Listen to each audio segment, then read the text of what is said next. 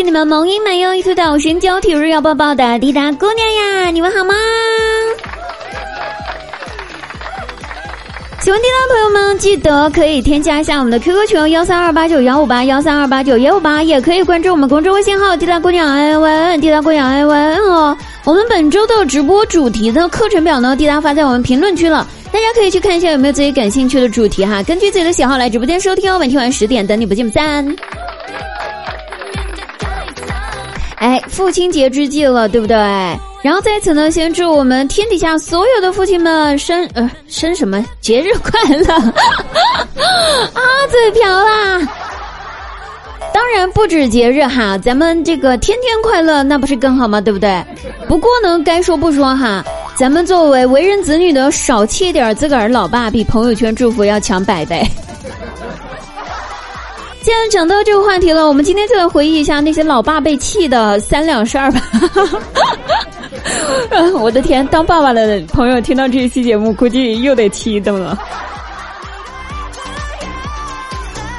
话说呢，张小鸟、张大鸟的儿子张小鸟呢，有一天就非常兴奋的回家，就跟自个儿老爸说：“说爸爸，我找到想在一起一辈子的人了，我要和他结婚。”哎，张大鸟听到这事儿非常高非常高兴。你想一想，儿子真的有出息了，有自己的对象了，是吧？不过呢，结婚是人生大事。他呢，张大鸟呢，还是冷静了下来，非常关切的问清楚到底是谁家的闺女儿呀，咋回事儿啊？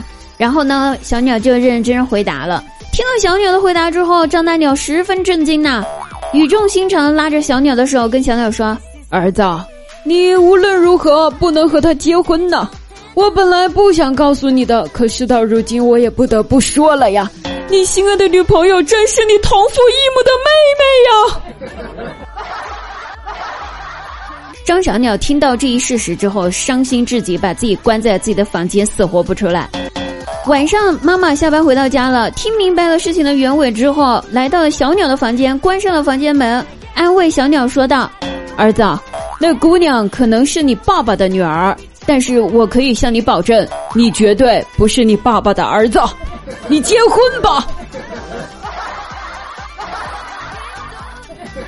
所以，我想问一下听友朋友们，你们觉得张小鸟此时是应该开心还是应该难过？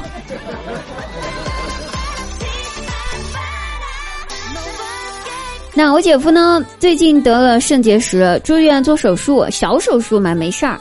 然后大外甥就问我姐夫，在医院里面就问我姐夫说：“爸爸，什么是肾结石呀？”然后姐夫就想着小孩子嘛，没有必要给他说特别清楚，就给他说：“儿子啊。”这个肾结石呢，就是小便的时候会有石头出来哟。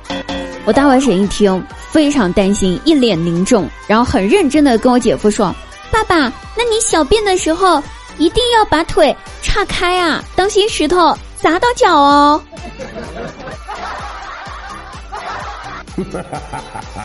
怎么说呢？这个到底是该开心呢，还是该不开心呢？哎，也是一段非常不好说的事儿啊。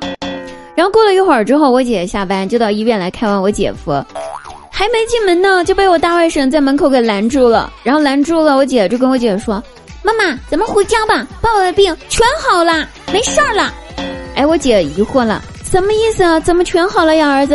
我大外甥拍拍胸脯说：“就是全好的意思呀，爸爸都能下床打我啦。”此时，我觉得我姐夫应该惊呼：“哎呦，爸爸的好大儿啊！”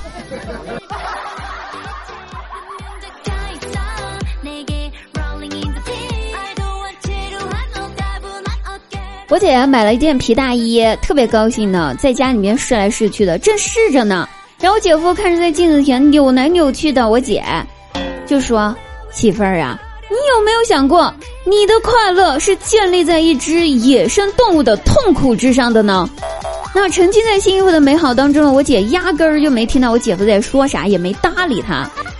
倒是在一旁的我大外甥回答道：“爸爸，我不允许你这么说自己。”亲生的，这个儿子亲生的。说说我吧。我今天坐公交车，然后遇到了公交车上遇到一对父女，然后听就听到他俩聊天。听完聊天内容之后，感觉人家聊天内容非常之温暖。怎么回事呢？就那女儿边哭边跟他爸爸说：“说爸爸，我是不是长得很丑呀？”然后他爸爸就温柔的跟他说：“不哭不哭哈，宝贝，谁说你丑了？你明明长得很漂亮，是别人瞎了，没有看到你的美而已。”我听到之后觉得这父亲真的非常的暖。然后下了公交车之后，我第一件事情就给我爸发消息，给我爸发消息说：“爸，我是不是长得很丑呀？”过了两分钟之后，我爸回我消息了。我爸说：“没事儿的，爸爸长得也丑。”